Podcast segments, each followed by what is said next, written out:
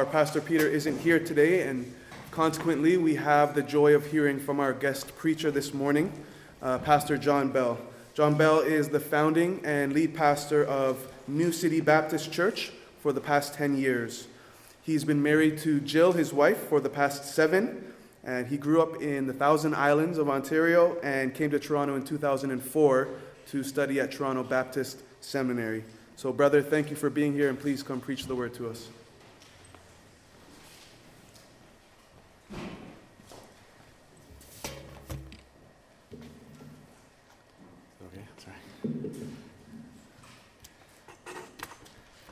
Well, good morning, everyone. It's a, it's a privilege, it's a delight to be with you here this morning. Uh, you are in our prayers. New City Baptist Church prays for you all the time at our corporate worship services on Sunday and during our, our midweek prayer meetings as well. Uh, we're so thankful for the work of God that He's doing here in this church, in this congregation. And uh, thank you for giving me uh, the privilege of being able to come here today and open up God's Word with you.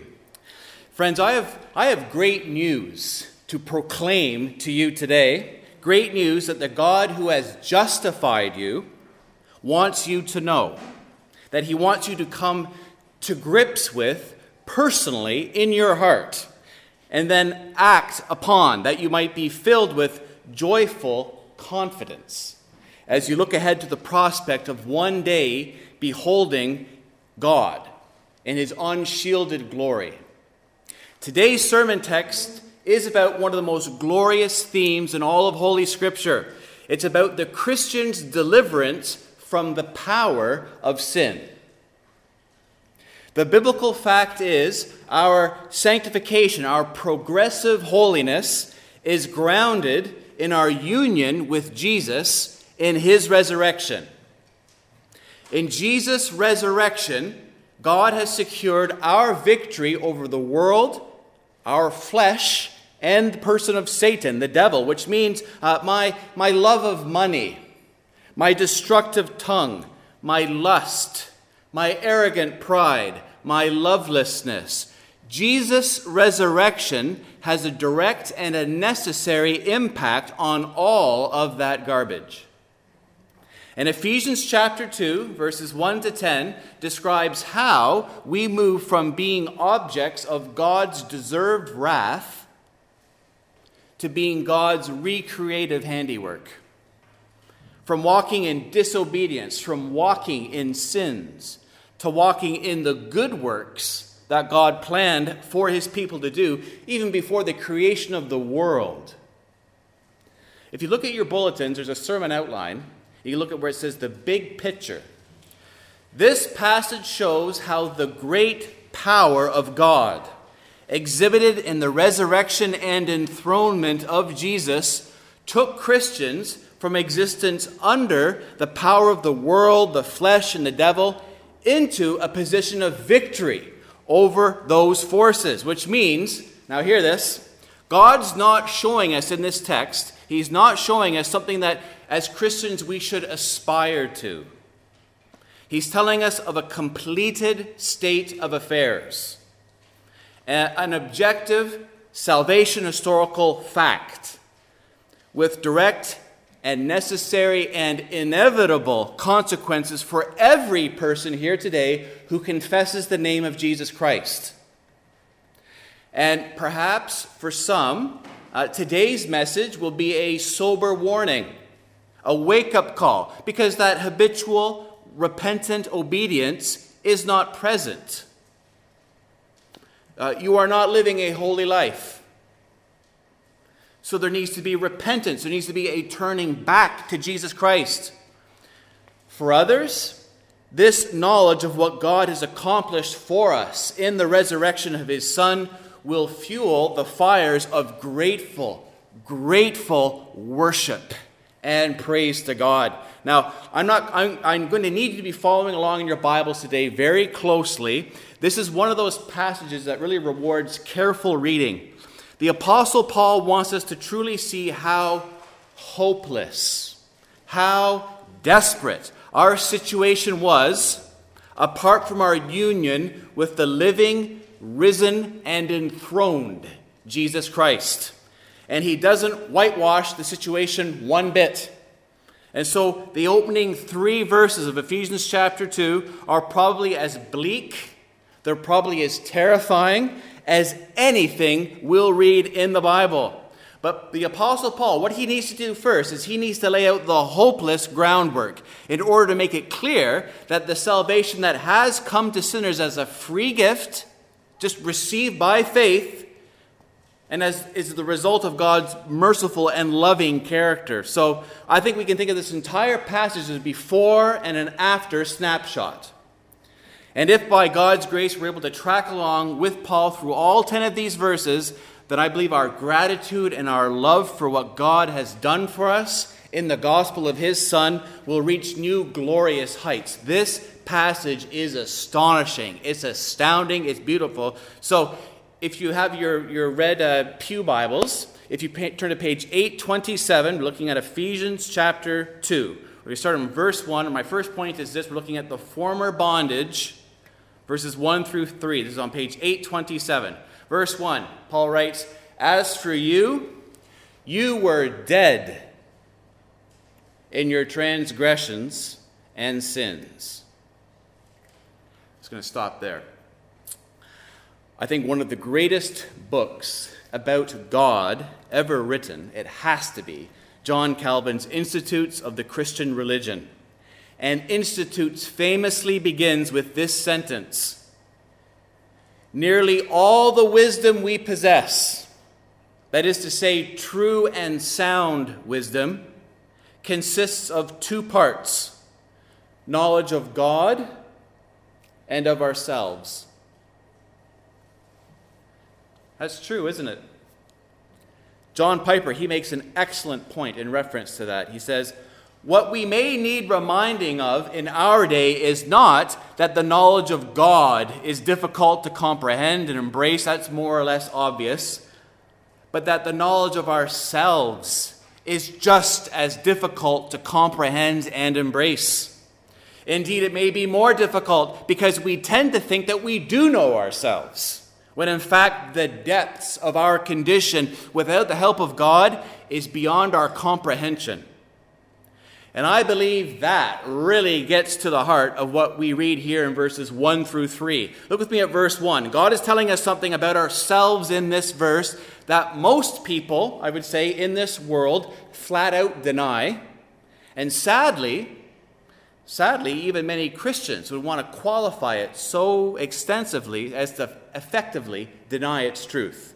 So, verse 1, he says, As for you, and he's speaking to all Christians, as for you, you were dead in your transgressions and sins.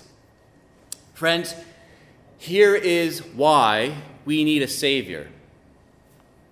Because without a Savior, we were all dead in our trespasses and sins. Paul says it twice, also in verse 5. He says, We were dead in transgression. So he's really hammering away at that point. So if you're a Christian here today, let me, let me put a question to you. This is the great thing about being a visiting preacher. I have no idea who's a Christian, who's not. Uh, I am applying this indiscriminately to everybody here. Uh, looking back, how do you think of your sin and your, your innate spiritual vitality, your level of spirituality, if I can use a nebulous phrase, uh, before God saved you. How are you doing? Um, as you look back on your spiritual condition outside of Jesus Christ, how would you characterize it? How are you doing? Because maybe the Lord saved you when you were a child and you were a real goody two shoes sort of kid. When you look back, do you think of yourself, spiritually speaking, as perhaps walking with something of a, of a limp in your sin when the Lord saved you at age seven? Or perhaps the Lord saved you a bit later in life. Perhaps you were in high school. Maybe you were partying pretty hard in those days, living a very selfish and typically teenage rebellious lifestyle. When you look back, do you think of yourself as being sort of confined to a wheelchair, spiritually speaking? Or maybe the Lord saved you much later in life, after you had the opportunity to really wallow in some serious sinfulness. And so you think of your, your spiritual life in those days before the Lord saved you as that you were, you were on life support. I mean, you were, you were barely hanging on. No. All of us, from the goody two shoes that the Lord saved at age seven to the pimp the Lord saves at age 50, we were all dead in our sins. All of us were in the morgue. And that's not hyperbolic language, that's not the language of exaggeration. It's biblical theological truth. Dead means dead. The Christian writer Arthur W. Pink, he wrote this 100 years ago. Not much has changed, I'm afraid. He wrote this When addressing the unsaved, preachers today often draw an analogy between God sending the gospel to the sinner and a sick man in bed with some healing medicine on the table beside him. All he needs to do is reach forth his hand and take it. But in order for this illustration to be in any way true to the picture which Scripture gives us of the fallen, the depraved sinner, the sick man in bed must be described as one who is blind, so that he cannot see the medicine his hand paralyzed so that he is unable to reach forth for it, and his heart not only devoid of all confidence in the medicine, but filled with hatred against the physician himself. Oh, what superficial views of man's desperate plight are today entertained. He wrote that in 1914. Uh, Christ came here not to help those who were willing to help themselves, but to do for his people what they were incapable of doing for themselves to open the eyes of the blind, to free captives from prison, and to release from the dungeon those who sit in darkness. Brothers and sisters, our soul was dead. It was in chains. There, there wasn't even a spark of life, not even a little bit, nothing. We, all of us, were blind to the glory of Jesus Christ we all were deaf to the voice of the Holy Spirit. We had no love for God, no sensitive awareness of His personal reality.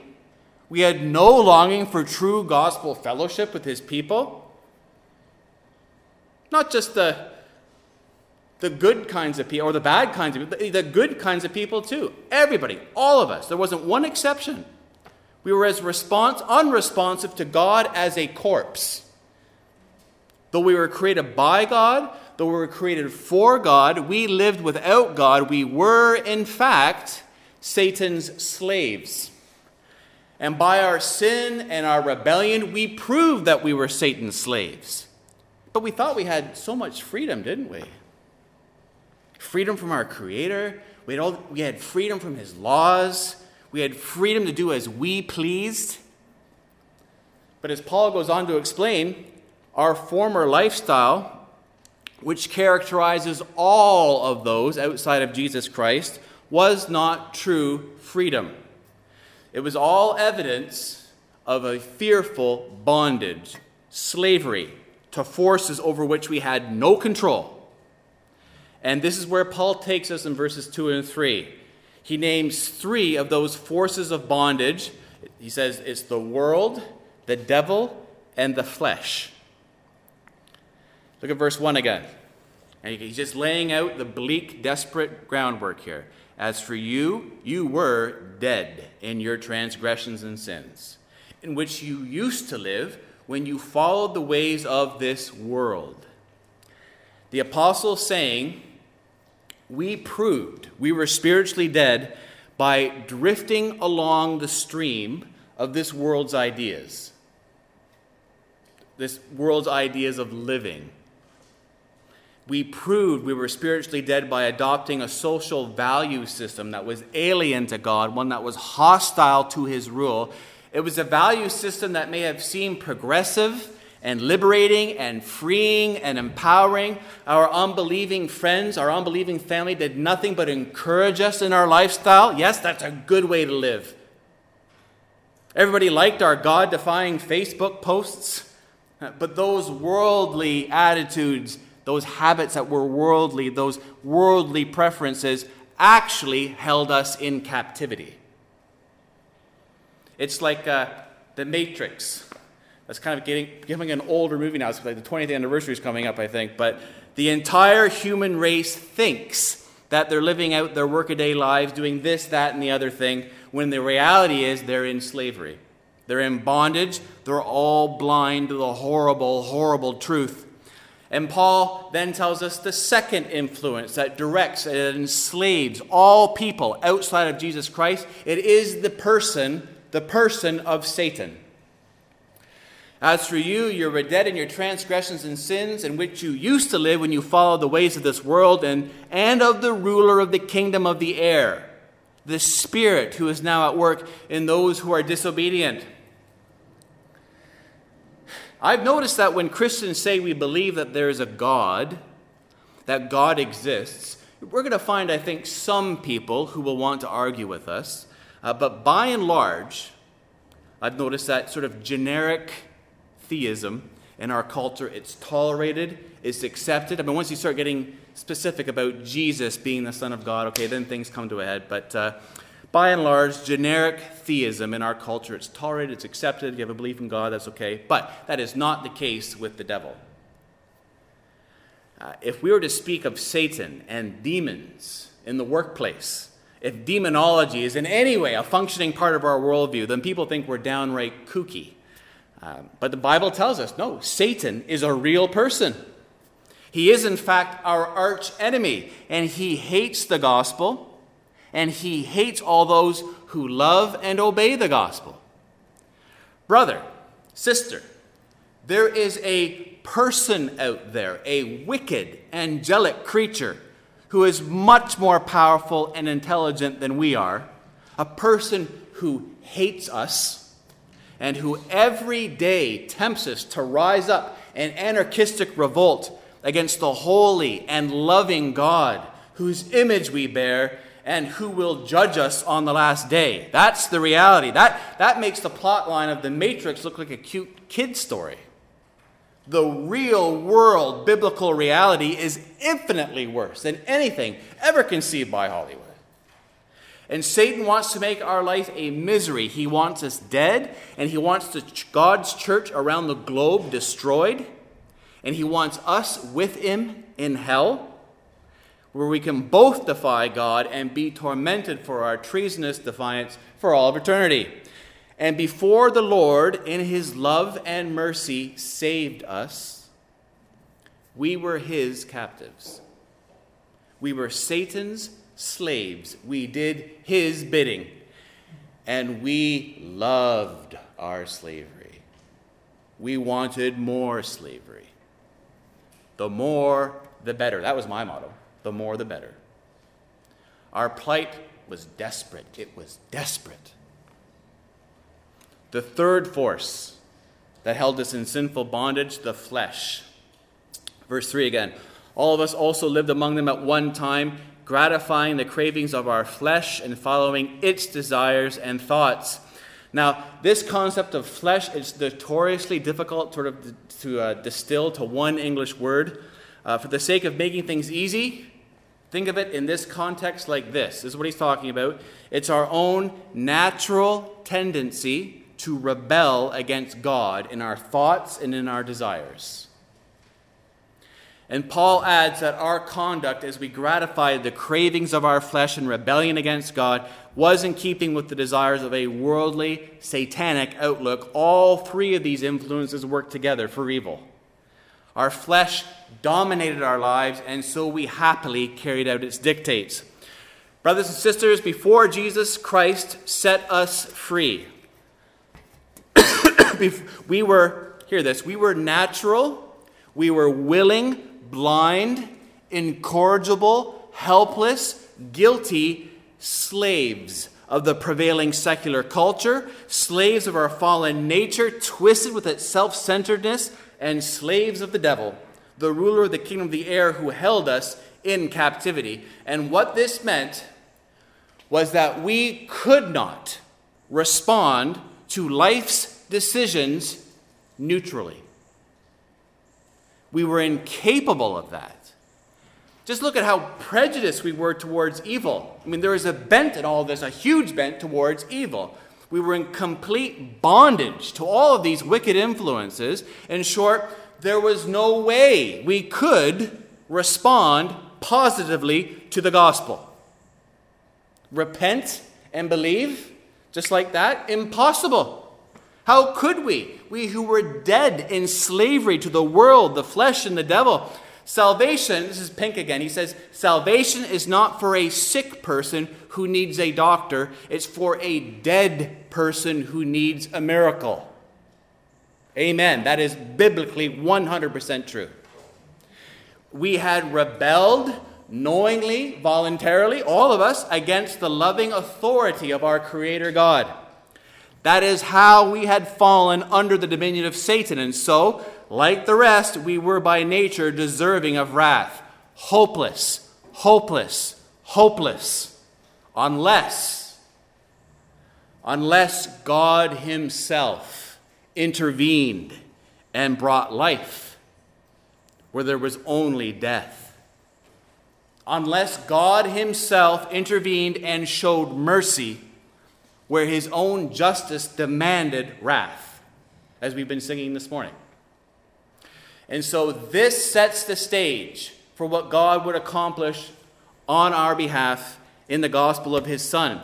This is what makes the good news of the gospel good news, brothers and sisters, because it counteracts all of this. Right? So, point number two in your bulletin the new life, verses 4 to 7. Verse 4 But because of his great love for us. God, who is rich in mercy, made us alive with Christ, even when we were dead in transgressions.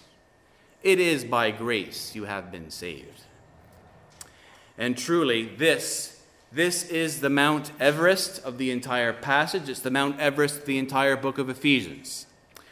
And what we see so clearly is the contrast between what Paul has just written about this desperate, hopeless condition of fallen humanity, and then the gracious, loving, and sovereign action of God in saving sinners from his wrath. That's the contrast. We were dead, we were enslaved, we were condemned.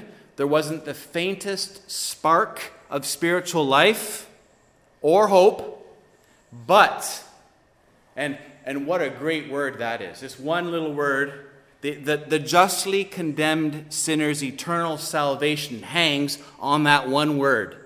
But, because of his great love for us, God, who is rich in mercy, made us alive with Christ, even when we were dead in transgressions. Amen. Praise God. What an astonishing, beautiful thing to read. Praise God. Now, follow closely. The argumentation here is tight. Uh, verse follows verse as Paul builds up his case. He's making his points. The theology is heavy, but it's teaching that's going to fuel the fires of our worship and our adoration of God like nothing else, I promise you. This needs to be clear in every Christian's mind. What Paul is speaking of here is the very essence of the gospel of Jesus Christ.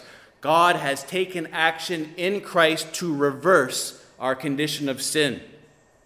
And as Christians, we need to inquire exactly, exactly what has God done and why has he done it? And if you're not a Christian here today, if you're not united to Jesus Christ, if you're a person who disbelieves the authoritative truth claims of the Bible, of Holy Scripture, if as yet you do not see yourself as spiritually dead, and in bondage to the world, the flesh, and the devil, and deserving of God's judicial wrath, if you disbelieve, if you deny all those things, then you need to pray, pay the closest attention, friend, while also humbling yourself before God and praying to Him for grace to believe these things that I'm preaching from God's Word. Because as things presently stand, you, you are condemned and your spiritual, eternal situation is just as hopeless as it once was for every forgiven, heaven bound Christian here today. And the truth I'll be preaching from here to the end of my sermon is the condemned sinner's only hope. I need to acknowledge the help I received from John Stott and his little commentary on Ephesians. Uh, Stott really helped me distill all of the, uh, this glorious theological teaching in a way that keeps the cookies on the bottom shelf, as they say. Now, uh, I haven't done this in your handout, but we could divide the rest of the passage into two parts what God has done for us in Jesus Christ and why God did it. So, what's He done? Why did He do it? First, what has God done for us in Jesus Christ? In one word, God saved us.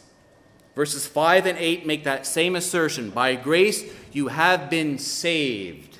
By grace, you've been saved. Now, now there's a word, saved.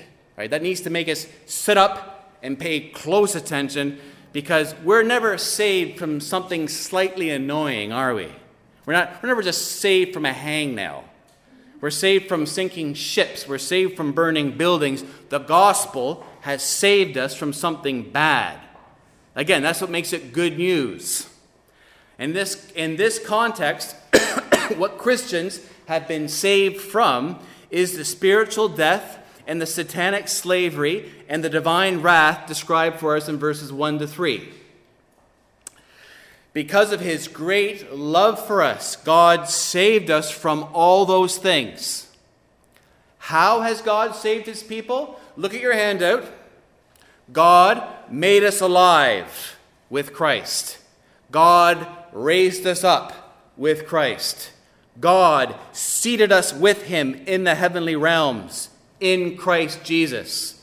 And those magnificent words, made us alive, raised us up, and seated us with him, they refer to three successive historical events in the saving career of Jesus Christ. You can see them again in your bulletins. Made us alive, that's a reference to the resurrection of Jesus.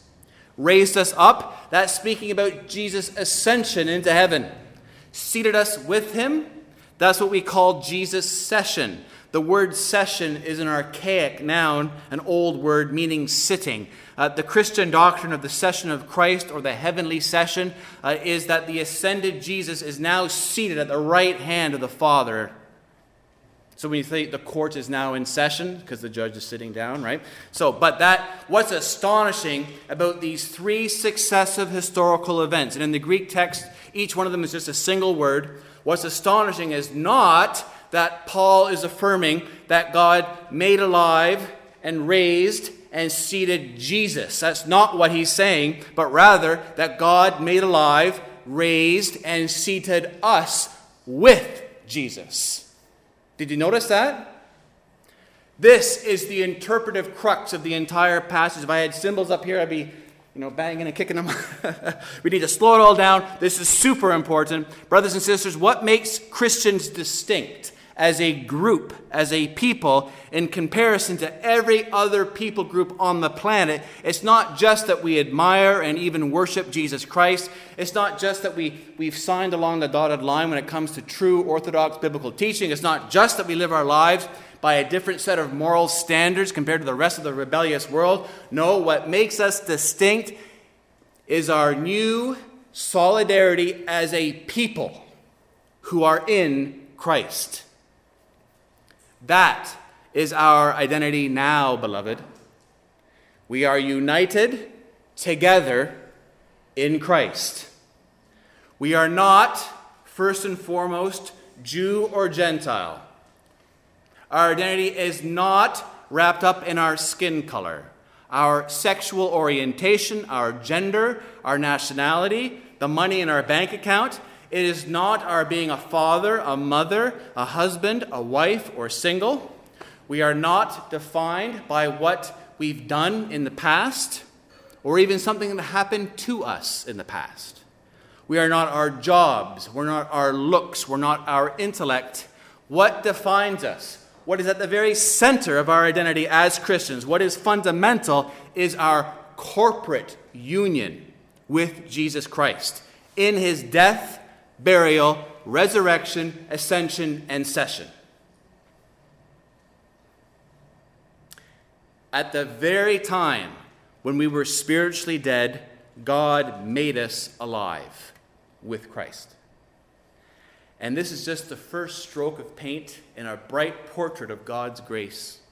Grace that stands in dramatic contrast to the dark landscape of human sin, my sin, that we read of in verses 1, 2, and 3.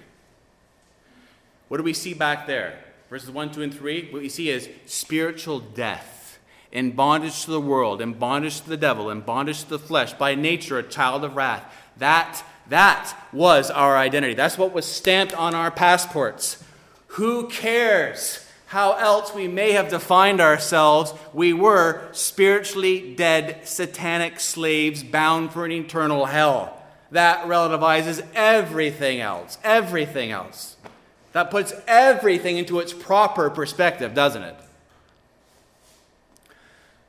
Once we were slaves of Satan in his dungeon of spiritual death, gratifying the cravings of our sinful, self centered flesh. But now we've been rescued. God has made us alive with Jesus Christ. But now we have forgiveness of sins and liberation from all those evil forces that held us in chains in verses 1, 2, and 3. But now we've come to spiritual life with Jesus in his resurrection. God raised us up with Christ and seated us with him in the heavenly realms in Christ Jesus. I want you to turn back to Ephesians chapter 1, verse 18. I want to see how these two passages are linked. It's amazing to see this. There's a, again, there's an argument that Paul's following here. Go back to 118, or one in verses, yeah. Um, in those verses, Paul praises God's incomparably great power by which he raised and exalted Christ to a position above every power, every ruler, every authority. Look at verse 18. He says, I pray that the eyes of your heart may be enlightened. That's a divine enlightenment. In order that you may know the hope to which he has called you, the riches of his glorious inheritance in his holy people, and his incomparably great power for us who believe. That power is the same as the mighty strength he exerted when certain things took place. Now, stop right there and think. What, what kind of comes to your mind? When you think of God's mighty power, where does your mind go? For me, I think of creation. I think of creation ex nihilo, out of nothing, universes, galaxies, black holes, that kind of stuff. There's God's power on display. Paul doesn't hunt for the most powerful or the most difficult display of God's power. I mean, God is omnipotent, right? He's all powerful. I mean, the equivalent of lifting his little finger and creating 50 billion universes is the same thing. It doesn't, there is no degree of difficulty when it comes to an omnipotent God doing something. Uh, what Paul does is he hunts for the most glorious, the most revealing of God's character. So as a result, he focuses on three events the power exerted when Christ was raised from death, the power displayed in the exalted Christ, the power exercised by Christ over everything for the church. Look at 19b. That power is the same as the mighty strength he exerted when he raised Christ from the dead and seated him at his right hand in the heavenly realms above all rule and authority, power and dominion, and every name that is invoked, not only in the present age, but also in the one to come. And God placed all things under his feet and appointed him to be head over everything for the church, which is his body, the fullness of him who fills everything in every way.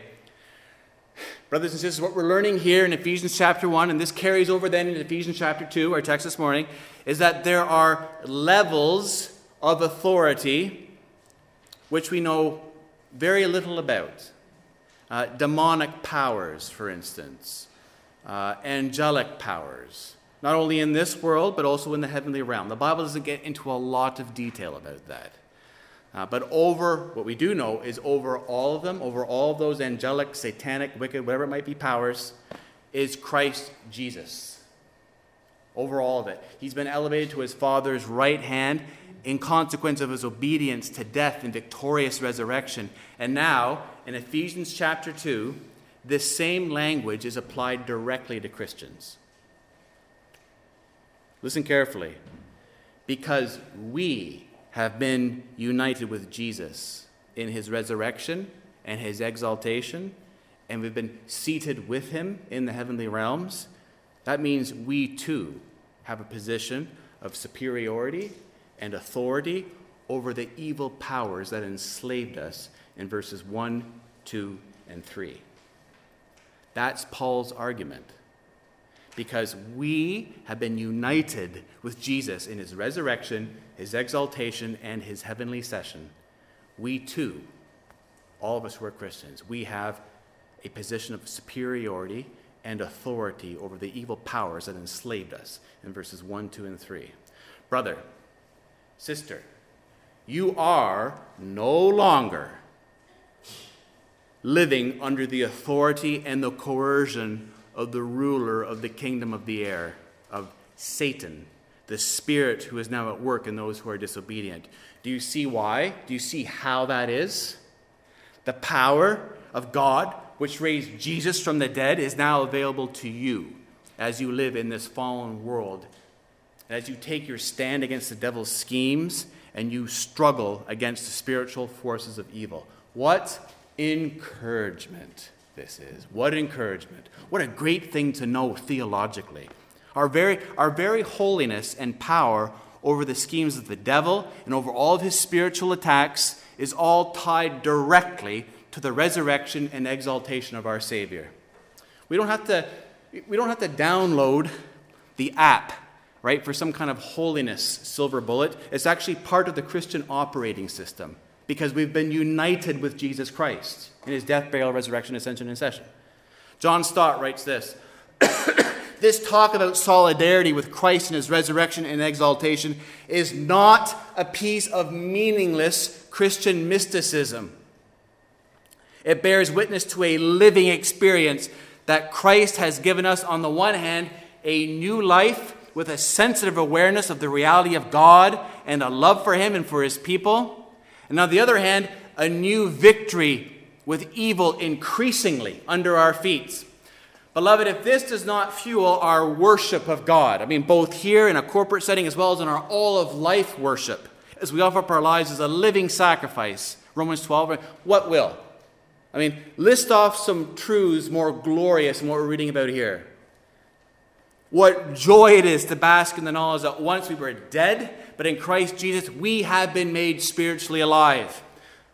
Once, all of us, we were in captivity to Satan, but now we have been enthroned with Jesus Christ. We need to know that truth. I just, I just want to kind of stop and break this down for a second. We have three things. We, first, we need to know this truth just intellectually, theologically. Once, once I was spiritually dead, but in Jesus Christ, I've been made spiritually alive. So, step one, know that truth. Step two, Christian, come to grips with that truth. Appropriate it. Once I was a captive to Satan, but now I've been enthroned with Jesus Christ. It's not just some sort of dusty refrigerator magnet verse kind of concept. It's actually, um, think of it this way imagine a newly freed slave after the Civil War. Before the war, they had been someone else's property all of their lives, but now they're free. That former slave would know, in a certain sense, that they were liberated once they actually read the decree, right? But it might take a while for this truth to penetrate their consciousness in a way that actually leads to a change in behavior. They need to consider themselves as free persons. And then they, like we, need to act on that truth. Right? So those are the three steps know the truth, come to grips with that truth, appropriate it for yourself, and then act on that truth. Now, why has God done this? Why did God do this? Look at verse 6, a very important verse. God raised us up with Christ and seated us with him in the heavenly realms in Christ Jesus, in order that in the coming ages, for all eternity, he might show the incomparable riches of his grace expressed in his kindness to us in Christ Jesus. I mean, wow, how, how, am I, how am I supposed to preach a verse like that? it just seems better that I just shut my mouth and we have a, a time of corporate weeping for joy. That that's actually true. That's, that's God inspired scripture. I, have never been to the Louvre in, uh, to see the Mona Lisa up close. I make no pretensions about knowing the first thing about fine art, uh, but I'm pretty sure that no one has ever viewed the Mona Lisa and then totally blown away asked, Wow, who is that woman? Right? That, that's completely the wrong response, right? Uh, it's not the model people are impressed by, it's the artist who painted that portrait. Leonardo da Vinci, man, what a genius he is. Or if you're a woman of a certain age and you have some plastic surgery done, and you come out of the clinic looking precisely as you did at 21, then you are a living testimony to your surgeon's skill, aren't you? Uh, and if the clinic puts you on the cover of their brochure, it has nothing to do with you and your fabulous DNA, does it? It's an advertisement for the skill of your surgeon. Brothers and sisters, on that day, when we see a wretched sinner, the likes of Jimmy Stowe, walking the streets of glory, no one is going to think, Great job, Jimmy. Good on you. What a holy, spiritual fellow you must have been. No, for all of eternity, Brother Jim will be a living testimony to the incomparable riches of God's grace in Jesus Christ to an undeserving rebel. One who, by nature, just like the rest of mankind, is deserving of God's eternal wrath. And for all eternity, Jimmy's very salvation will point people away from himself to the one to whom he owes his salvation, Jesus Christ. Really, the new heavens and new earth be one giant trophy case, populated exclusively with objects of undeserved salvation favor. Why did God make us alive in Christ, raise us in Christ, and seat us in the heavenly realm with Christ Jesus?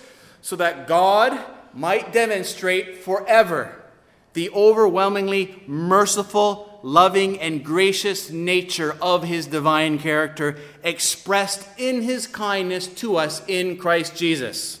That's why.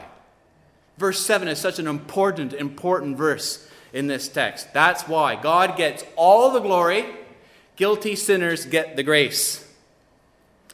Our final point, the glorious capstone, the last two verses of the passage, point number three God's new creation, verses 8 to 10. Now, before I read these verses, and arguably these are the most famous verses in the whole New Testament, I want us to notice three foundation words. That's what I call them foundation words of the Christian good news in verse 8 grace, saved, and faith. If we're to understand anything about Christianity and the hope that is ours in Jesus Christ, these three words must be understood. Look at verse 8 For it is by grace you have been saved through faith. Grace, that is God's free and, and his undeserved mercy. If you think you deserve God's mercy, you don't understand grace at all. It's free and undeserved mercy. That is the basis of our salvation, which is the next word, for it is by grace you have been saved. And that's more than just forgiveness. It's also deliverance from the spiritual death, the satanic slavery, and the divine wrath described in verses 1, 2, and 3. That's the context. For it is by grace you have been saved through faith. That means faith is the channel, it's the pipeline by which God grants salvation. All the salvation blessings Jesus has won for his people, we appropriate that through faith. Think of a pipeline directly from Jesus' atoning sacrifice on the cross to your heart. It's through faith. Now, put it all together. For it is by grace you have been saved through faith, and this not from yourselves, it is the gift of God. And what Paul means by that is that saving faith itself is a gift from God. Of, of course it is. How can saving faith come from a heart of a dead slave of Satan, trapped in bondage to the world and the flesh? Saving faith is not something a human being in that kind of bondage and deadness is capable of mustering up on their own. And were faith a work of our own doing, people would be in a position to take at least partial, partial credit for their redemption, right? Um, there, there, there would be some room for Christian, for, for human boasting. Uh, Jimmy could be strutting around the new heavens and new earth like a peacock, patting himself on the back and boasting, Good job, drumming up that saving faith, Stowe. Good for you for not being quite as dead in your sin and in bondage to the devil as the, all kinds of other people. Uh, good job for having some kind of spiritual spark, some kind of spiritual sensitivity. No, eternal salvation is the gift of God. Our faith is a gift from God, not by works, so that no one can boast. In the new heavens and new earth, there will, it will not be filled with spiritual peacocks preening around with their meritorious spiritual achievements on display. Far from it. Instead, the new heavens and new earth will be filled with the salvation exploits of Jesus Christ. There will indeed be display in heaven, not self display, God forbid, but rather a display of the incomparable riches of God's grace, mercy, and kindness through Jesus for his people. Have you ever been in the, uh, the den of a hunter and he has all of his trophy heads and stuff on the wall? Uh, and then the hunter will tell you his war stories, kind of like I was on the Serengeti when that lion sprang out from behind the tall grass and attacked, so I drilled it right between the eyes. That's a war story, right? But usually it's like, oh, there was a cute little deer licking water at the, at the stream, and bam, I shot it. well, the new heavens and new earth will be one great big den filled with trophies, and we're the trophies, brothers and sisters. Trophies of God's grace lavished upon us in Jesus Christ. God will be able to point to Jess, Jessica and say, Boy, you should have seen her. Jess was dead in trespasses and sin. She was a slave of Satan doing his bidding, but I made her alive with Jesus Christ, her resurrected Savior. Jason Wagler, he was captive to the wicked ways of the world. He was constantly gratifying the cravings of his flesh. He was without hope. He was deserving of my furious wrath. But in my great mercy, I raised, I seated him with Christ Jesus in the heavenly realm, giving him dominion over all the satanic powers that formerly had controlled him. God made us alive with Christ. God raised us up with Christ. God seated us with him in the heavenly realms in Christ Jesus and all that entails. Now, we might think by this point, Paul would be, he's kind of made his point, he has to move on to something else, but he's determined not to leave this theme until he's expounded it beyond any possibility of misunderstanding. So he adds one more positive, decisive, and glorious affirmation in verse 10, and with this we'll close. Verse 10 For we are God's handiwork, created in Christ Jesus to do good works which God prepared in advance for us to do. Here is the final reason Paul gives that allows him to say that salvation in its entirety is a gift of God. God created Christians anew. We who were once dead in transgressions and sins, and by nature deserving of God's wrath, have been created in Christ Jesus into a spiritually alive people and are so now victorious over the evil cosmic powers that are ranged against us. This is entirely the work of God. We are, Paul says, His creation, His handiwork, His workmanship. And that's just another way of telling us that there is no, no, no room for boasting at all, Christian. None. None of us, none of this is due to us. Dead people cannot bring themselves to life again. Captive and condemned people cannot free themselves. And we've been created anew in Christ Jesus to do something, to do good works, which God prepared in advance for us to do. That means which He designed in eternity past, and for which He has fashioned us that we should do them. You're seeing a huge degree of God's sovereignty in the very works that we do. And yet we're responsible to do them. But you're seeing God is sovereign even over the good works that we do as saved people. Which means, this also means good works, they're indispensable to salvation. Indispensable.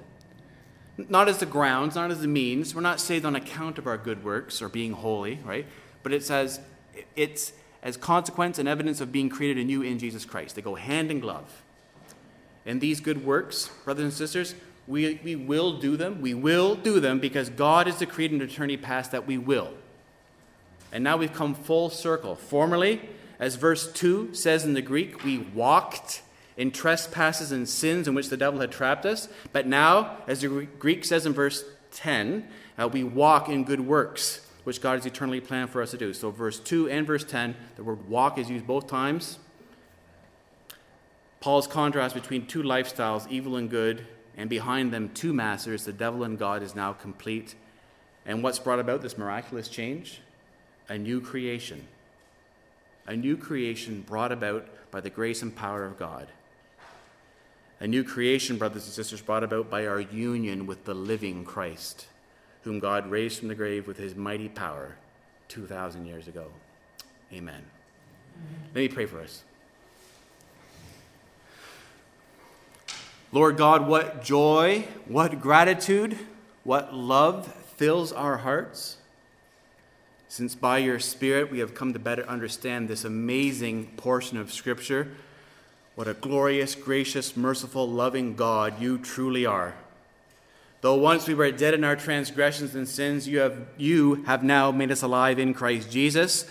Though we were once all slaves of Satan, now we have been exalted and enthroned with Jesus in his heavenly session. How encouraging, how hopeful it is to know that we are not saved by our good works, but rather that our good works are a certain testimony to having been recreated in your resurrected and exalted Son. We are left in worshipful, grateful wonder. Your people at Royal York praise you, Lord, for full salvation. We praise you for the incomparable riches of your grace poured out on undeserving sinners like us your inexpressible love upon those who by nature are deserving of your wrath. Keep us humble, we pray. I pray, keep us perpetually shocked and marveling at the infinite magnitude of your grace toward sinners in your Son, Jesus. A salvation accomplished only through his sin atoning death and life giving resurrection. We thank you in his name, Christ Jesus the Lord. Amen.